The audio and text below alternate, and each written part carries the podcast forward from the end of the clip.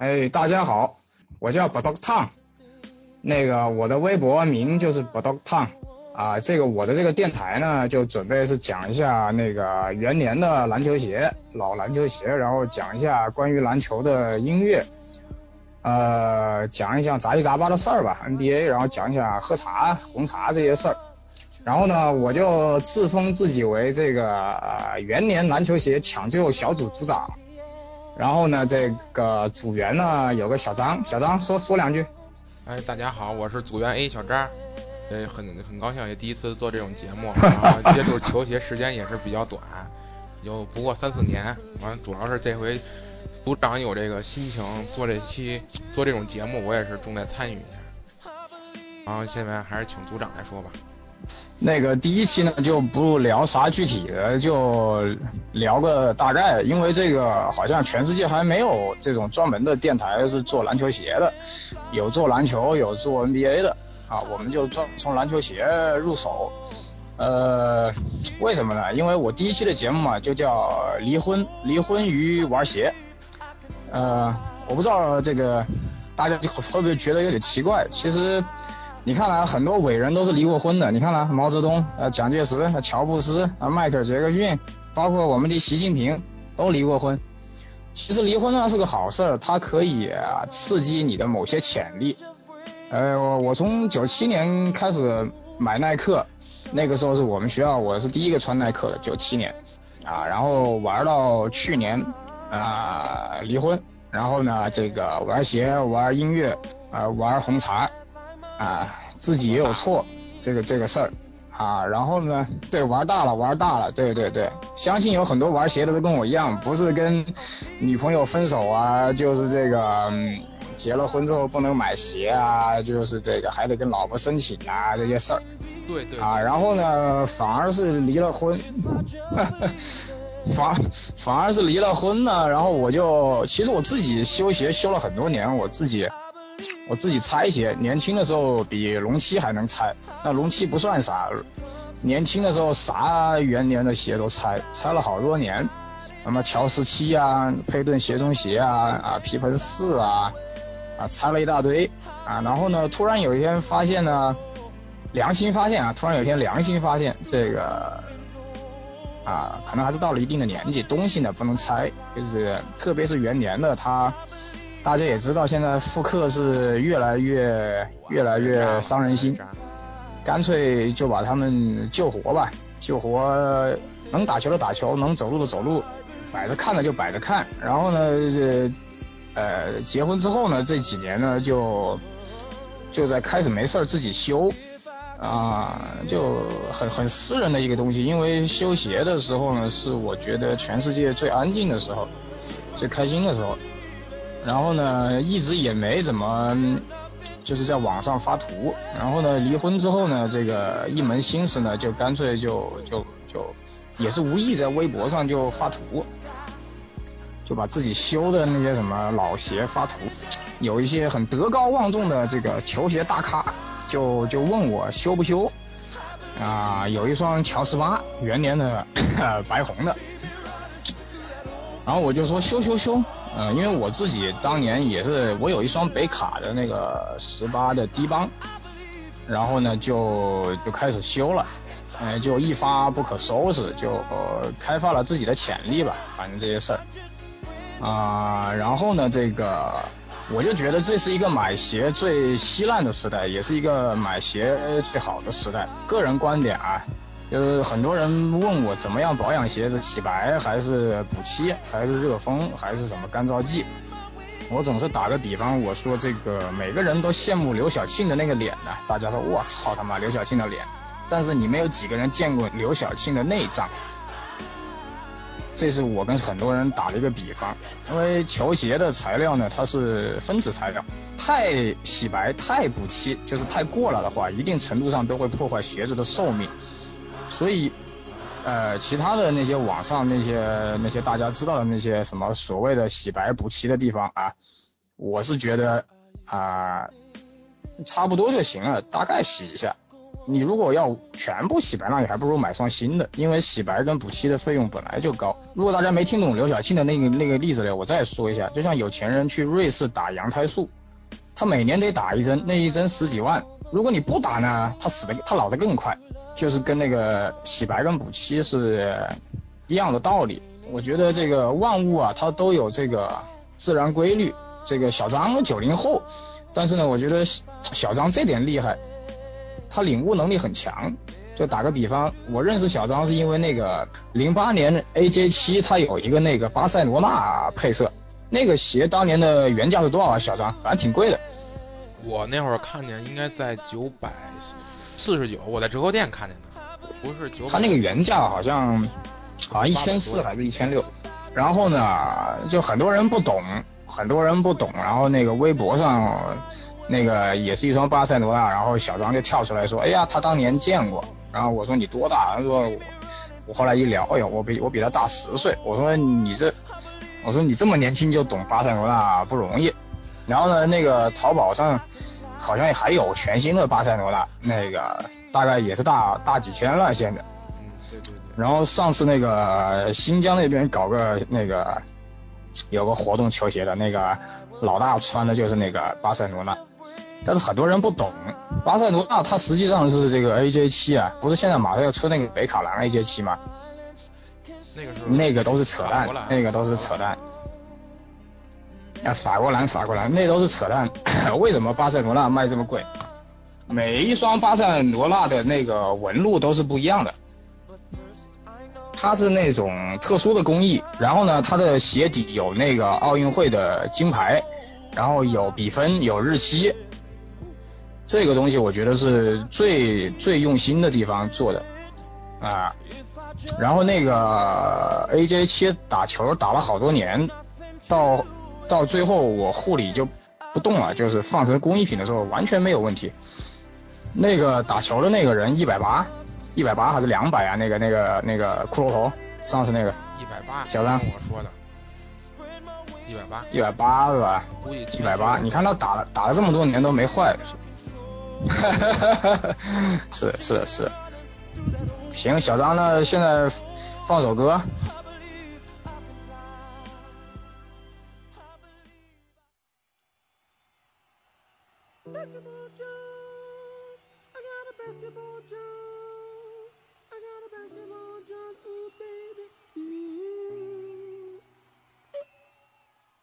刚才大家听到的那个就是芝加哥公牛队的开场曲。这个歌呢，我是听了十几年，这首歌以后永远不变，就永远就是一开头就是这个歌。因为每当我听到这首歌，我就会回到我的十六岁，回到我我那个泡妞的年纪，我那个那个抢篮板的年纪啊。然后那个那个刚才啊，第二首歌呢，就是那个啊乔丹的 rap，大家很多人可能没听过。乔丹那个那个太空大灌篮这个电影有一个电影原声带。也是叫 Space Jam 太空大灌篮，然后在里面呢，他跟那个鸭子吧，跟那个鸭子的那个太妃鸭，他们两个互动了一首歌，然后也那个鸭子也是说唱啊，太飞鸭，然后那个乔丹呢，就是很用他低沉的声音在那边讲话，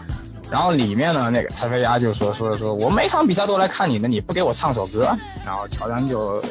反正什么都没唱，反正最后到一最后到最后都是在说话。大家可以听一下啊，这是这是第二首歌啊，好。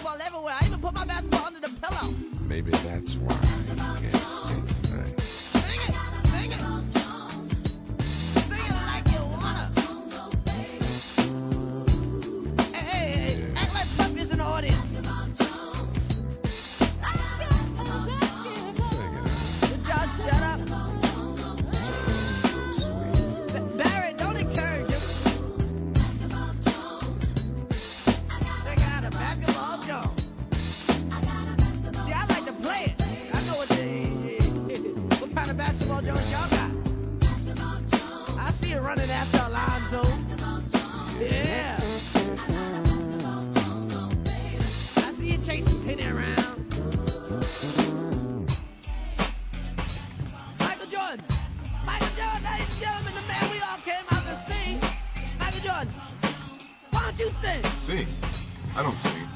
That's the other MJ. Oh, okay. I support you. I go to all your games, and you can't sing a little song for a brother. I hope you go ball. Oh, you already ball. Basketball just come out. Come out. I got a basketball just. Tear it up, Chris. I got a basketball just for baby. Eat it up. I used to think. 因为现在商业的这个护理方式呢，它这个护理的材料呢，它用的肯定不是最好的，然后它护理的时间呢也很短，因为它要批量嘛，它要讲究速度嘛。我觉得最核心的是这个市场上面的这些护理、修理球鞋的人啊，他没有一颗心，他没有一颗心，他就是招了一些小工嘛，然后跟你搞一搞嘛。呃，如果我其实我在离婚前我就是百分之百的投入，呃，反而离婚的话，现在让我有了百分之两百的这个这个热情去去弄这个事儿。比如说一双元年的那个时期的那个哥伦比亚，就是元年一九九五年九月份的，当时我记得那个鞋盒上写了的台湾产的，是跟那个北北京的那个人给我的，那双十一我修了一个月，然后我向那个人保证，我说这双元年的十一就是一九九五年的，已经二十年了，这双鞋可以走路，可以泡妞，可以拖地，可以去投投篮啊，对抗肯定是不行了，因为它那个漆皮的寿命已经到了。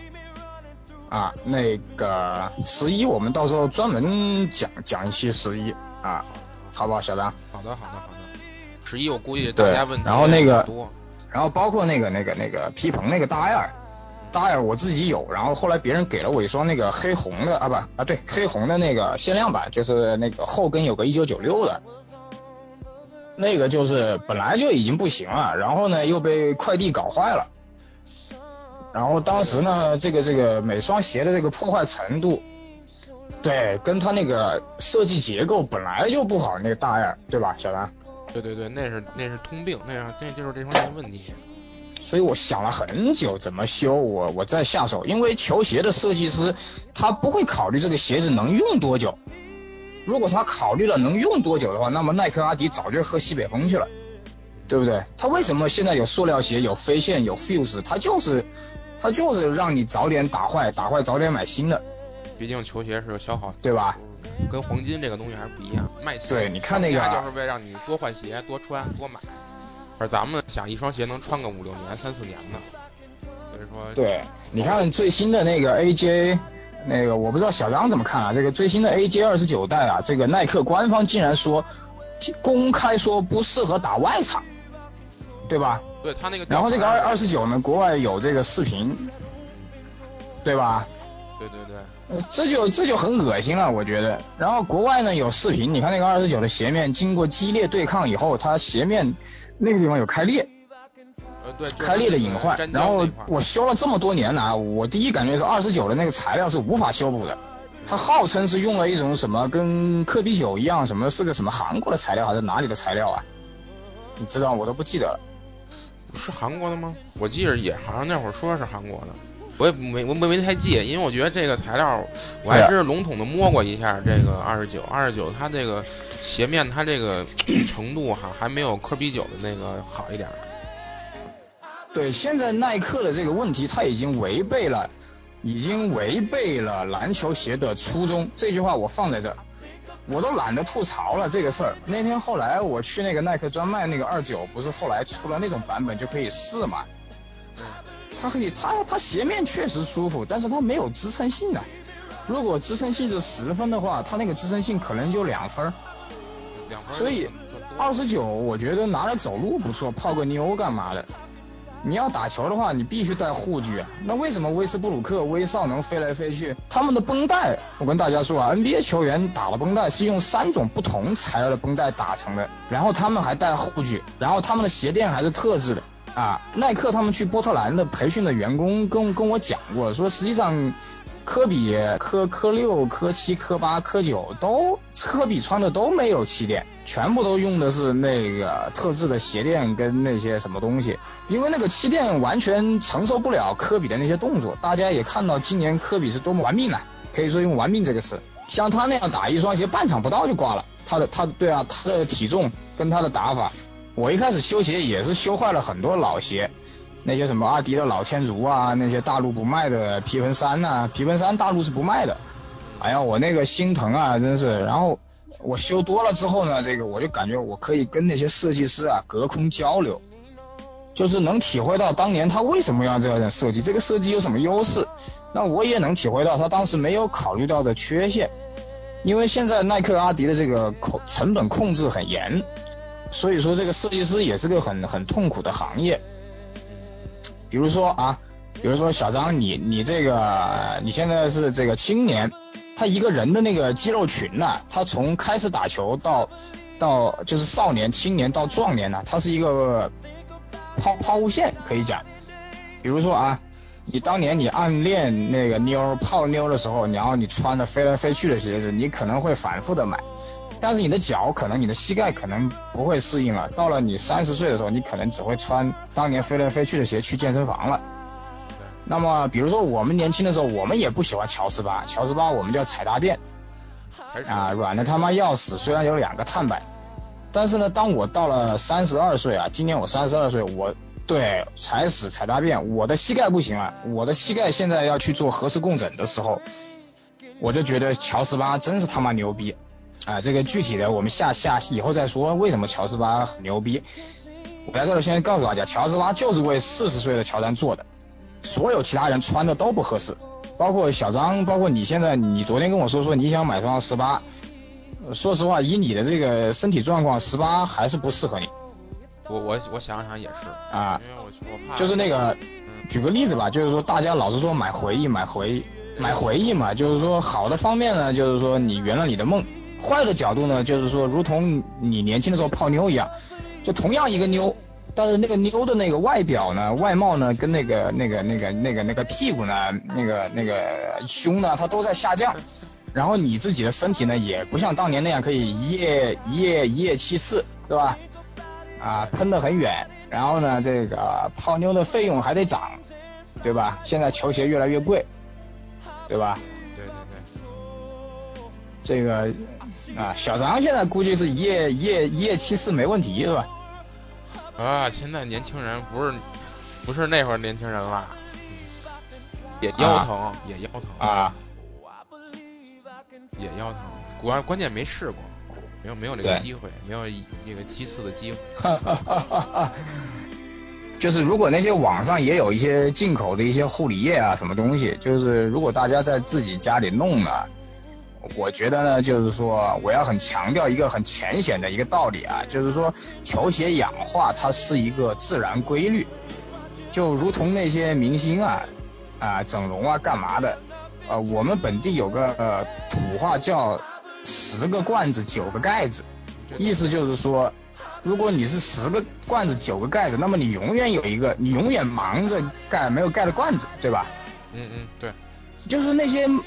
明星啊什么的，他不停的弄，不停的弄，他迟早有天会出事儿。就像那个给我修元年十一的那个人，他就说他不要我洗白，他不要我处理，他说他就喜欢那个氧化的感觉。后来我就把那个元年的十一叫做人奶十一，人奶为什么呢？因为你看现在复刻的这批哥伦比亚好看，对吧？它迟早有一天鞋面会发黄，它的那个中底会发黄，到了那个时候就跟那个人奶的那个颜色是一样的。大家结了婚有小孩就看得出来，那个人奶的那个颜色就是有点偏黄。小张你就你就一边去吧啊，这个事儿过几年能看。啊，所以我以后把哥伦比亚十一就就叫做人奶十一了。对，过几年能看，过几年能看，哎。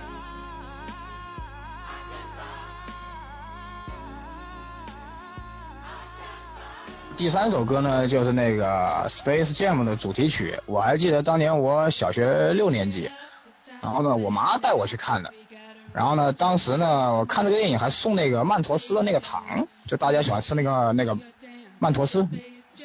当时他进中国的那个好像是九六年吧，对，第一次他送了糖，我还觉得好好玩啊。然后一边吃糖一边在那看《太空大灌篮》，我妈看的要睡着了，我我看的激动万分啊。对那会儿这个太太好玩了，大建议大家把这个电影反复看一下。我后来买了，对对，我还买了蓝光的，我还特地买了蓝光版，因为因为那个里面看蓝光的可以看得很清楚，那个乔丹穿着大灌篮的十一的那个感觉。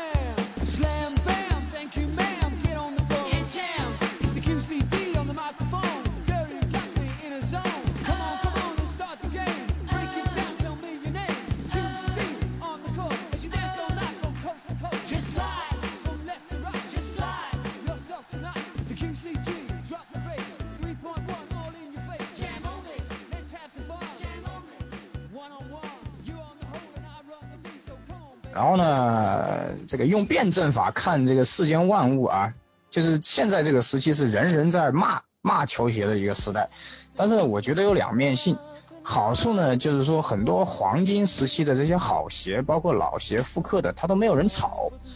就变成了这个打折的垃圾货，对吧？然后比如说我们业内说的这个白菜，白菜呢，它在之前可能说也是有很多好鞋，好鞋大家不懂，就沦为了折扣店的白菜。那么自从零八年这乔丹出了那个 CPD 套装之后，因为那批 CPD 啊，大家我我们后来讲，以后讲那双 CPD 的那个工厂的做工特别差，所以很多零八复刻的那一批啊一代到二十二代都很烂。然后呢，就前几年哪一年不是那个 AJ 十一黑白限量嘛？就是因为那个事儿啊，我觉得就是把这个球鞋贩子的这个事儿就彻底爆出来了，就像一个河底的淤泥啊，它终于被翻出来了。因为之前我们总觉得很奇怪，说国外他妈的为了一双鞋会开枪、会杀人了、会怎么样？结果 AJ 十一那件事儿，耐克做的真他妈傻逼。你耐克这个就是杀鸡取卵的，那耐克这种做法，然后还看了一篇文章说什么去年是耐克表现最好的一年，我去他妈的！耐克我把话放在十年二十年内绝对被别人收购，他要是再这样弄下去，消费者又不是傻子，对不对？对对对，我就骂人了怎么样？我就看不惯，就这个事儿，可以骂你。对不对？你看我们这一代三十而立的，我们懂得去珍惜球鞋，而不是像冠希哥、黑人啊、余文乐啊那些 AJ Girl 啊。，AJ Girl 啊，AJ 表啊，我们叫 AJ Beach，对吧？我那天微信上说了一个 AJ 婊子，还有人出来说不要我骂人，我说这是行业术语，我们这叫行业术语 AJ 表嘛，不是有绿茶婊嘛，对不对？我说 AJ Beach、AJ Girl、AJ Beach 你们不懂，我就 AJ 婊子嘛。啊，我我反正就就说这个，你你你你想嘛，你想嘛，这个这个东西元年的东西，嗯，它不可能恢复到百分之百。你知道他为什么秦始皇跟武则天的坟不能挖吧？你挖出来没有那个技术去修，对不对？为什么当年马王堆的东西挖出来半个小时就变黄了，跟苹果生锈一样？挖出来的时候是是新的一样。如果是全新的元年了啊，我觉得修了之后呢，也不要打球了。很多人就跟我全新的时期睡得一塌糊涂，跟我说他要打球，他要干嘛？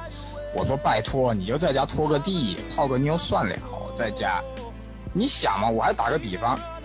那个叉叉圈圈嘛，对不对？你一周一次，一个月一次还好，女方不会疼。他妈的，你如果半年一次，一年一次，你说女方疼不疼？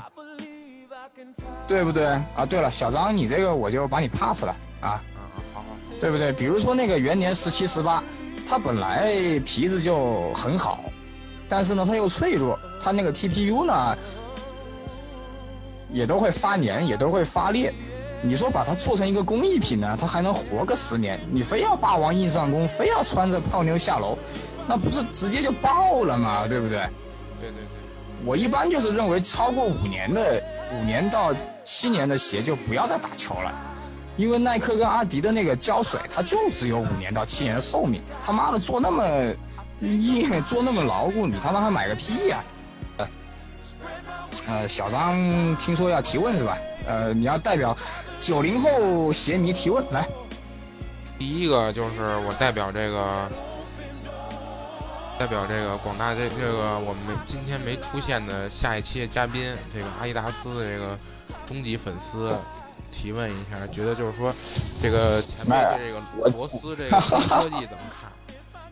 对，不是对这个阿迪达斯他出这个新新的这个科技怎么看？呃，关于 Boost，Boost，我跟你这样说吧，Boost 在中国不打不打折的这个跑鞋啊，在在新加坡打折打得很厉害。这个 Boost，实际上呢，它那个 Boost 啊，我觉得后跟呢，如果是跑鞋的话，最好 Boost 在前面。Boost 在后面的话呀，你走路很不舒服，很很奇怪，你知道吧？如果是全掌 Boost 呢，我觉得这个这个到至今为止还没有听到网上或者有谁说塌陷的问题。那么全掌 Boost 呢，可能真的比较适合打篮球。但是呢，罗斯五这双鞋价格太高了，它的发售价。你看那个罗斯四啊，罗斯四跟罗斯四点五在新加坡打完折也就人民币三四百块钱。所以罗斯五这个事儿只能说，呃，凸显出阿迪的这个有点太心急了。而且螺丝五的那个支撑是不错的，你看它两边那个支撑，但是呢，它的它到现在为止只有黑人月跟那个呃羊年是皮的，其他都不是皮的。这个问题就是容易卡脚，很多人就容易卡脚。那个下期会来的那个，我叫他叫阿迪脑残粉，那个健健，健健他就把螺丝五基本上所有的配色都买了，他还买了那些那些什么 sample 版，那个什么什么就是没有试售的版本，什么东西。反正我觉得螺丝五的价格，我觉得在五六百、六六七百，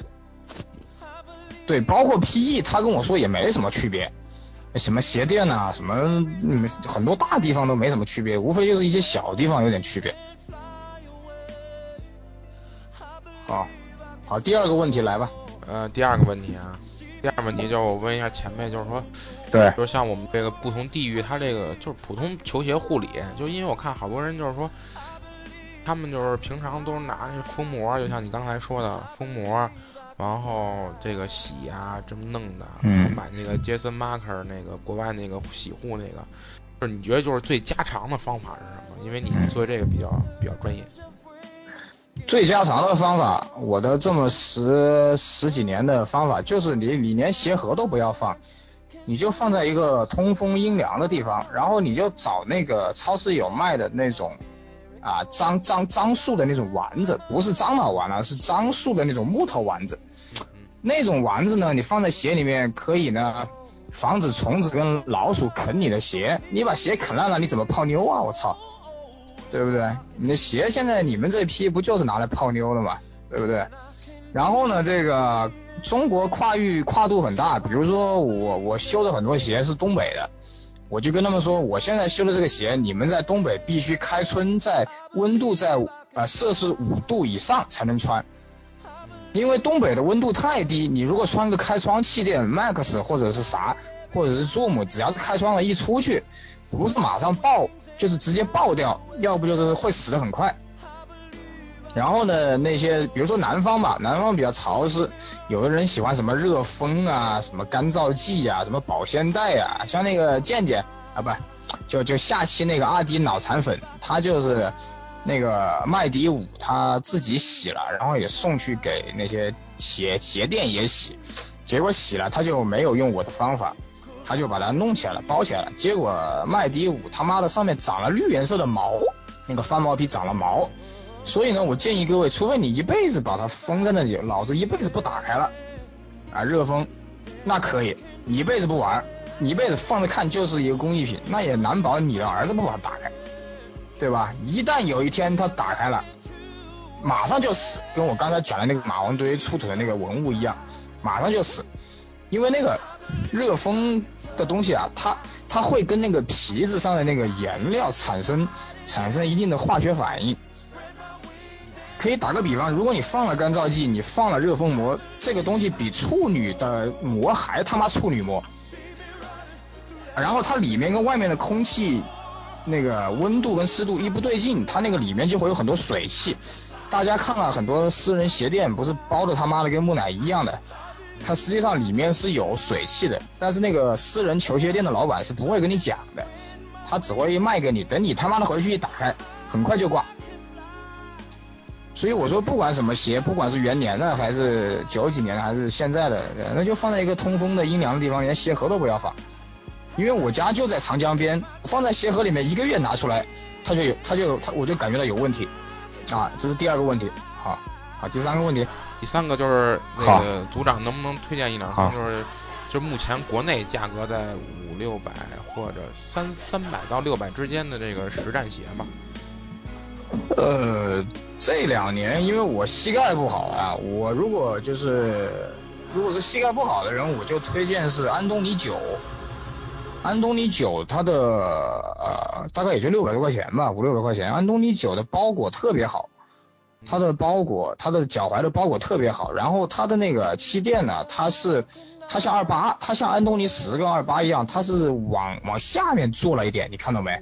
它是凸出来了，但是又没有二八跟那个安东尼十凸出来那么多，所以呢是非常安全的。然后他的那个安东尼九的那个，你把鞋垫拿出来，它是 OR 鞋垫，西汉的。它的那个中底的那个做法是按照纽拜伦的那个总统跑鞋，就是一两千块的那个总统跑鞋的那个那个那个那个裁线方式做的。我当时一看我就买了，因为这种裁线方式只出现在纽拜伦的那个总统跑鞋上，而且我穿了这么穿了大半年嘛。特别舒服，它那个对膝盖的就特别舒服，而且它鞋头也是漆皮的，那下雨天也能穿穿，呃，也能也能也能也能搞一搞，啊，然后呢，它那个我觉得挺不错的，我说我觉得这几年我穿的最舒服的就是这个安安东尼九了，也便宜，然后呢，再就是这个实事求是啊，我觉得欧文的这个一代我觉得不错，但是我是拿来走路的，因为。欧文一代那天我是在耐克专卖，他有一双 ID 的那个欧文一代，它是黑白的。然后我当时就穿着走了十几分钟，我就发现，因为我那天穿的是乔十一，我那天穿乔十一就很不舒服我的膝盖，因为乔十一是你大家也知道那个也瘦嘛，然后鞋垫也很一般。然后我换了欧文之后，我穿了十几分钟，我就发现我的膝盖很舒服啊。但是呢，欧文这双鞋呢，我觉得仅。我的评测啊，仅仅限于这个膝盖不好的走路的。那么今天欧文得了五十五分呢，也首先证明的是欧文的这个，如果看 NBA 看久了，你就会发现欧文今天这个状况，他就是靠节奏、靠步伐。那么靠步伐或多或少还是得靠球鞋，对吧？他毕竟没有穿拖鞋，没有光脚，对不对？所以欧文他既然能得五十五分，跟这个鞋还是有点关系的。我觉得这个不是做广告，是实事求是，有一说一，有二说二，证明欧文这双鞋，因为按耐克说是它有皮子有三层，我感觉它至少不卡脚。欧文这双鞋我觉得不卡脚，它至少，然后它的脚踝设计的特别厚实，它虽然是个低帮，它的鞋舌跟它的脚踝它也不卡脚。然后呢，现在那个龙漆还没有切。反正网上就是后面没有气垫，前面是个麻将气垫，麻将注，我管它有没有注目，反正我就觉得啊挺舒服的，比他妈那个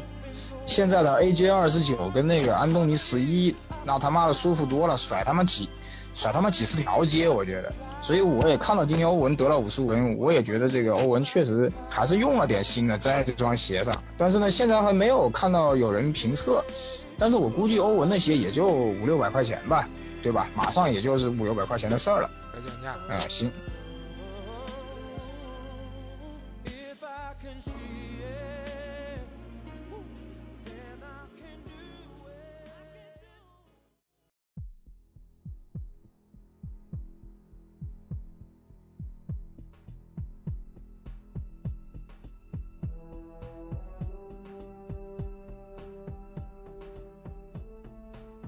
好，那这期节目呢就到这里，下期呢就是我们会拉上另外另外一个组员，这个他叫健健，他呢是阿迪脑残粉。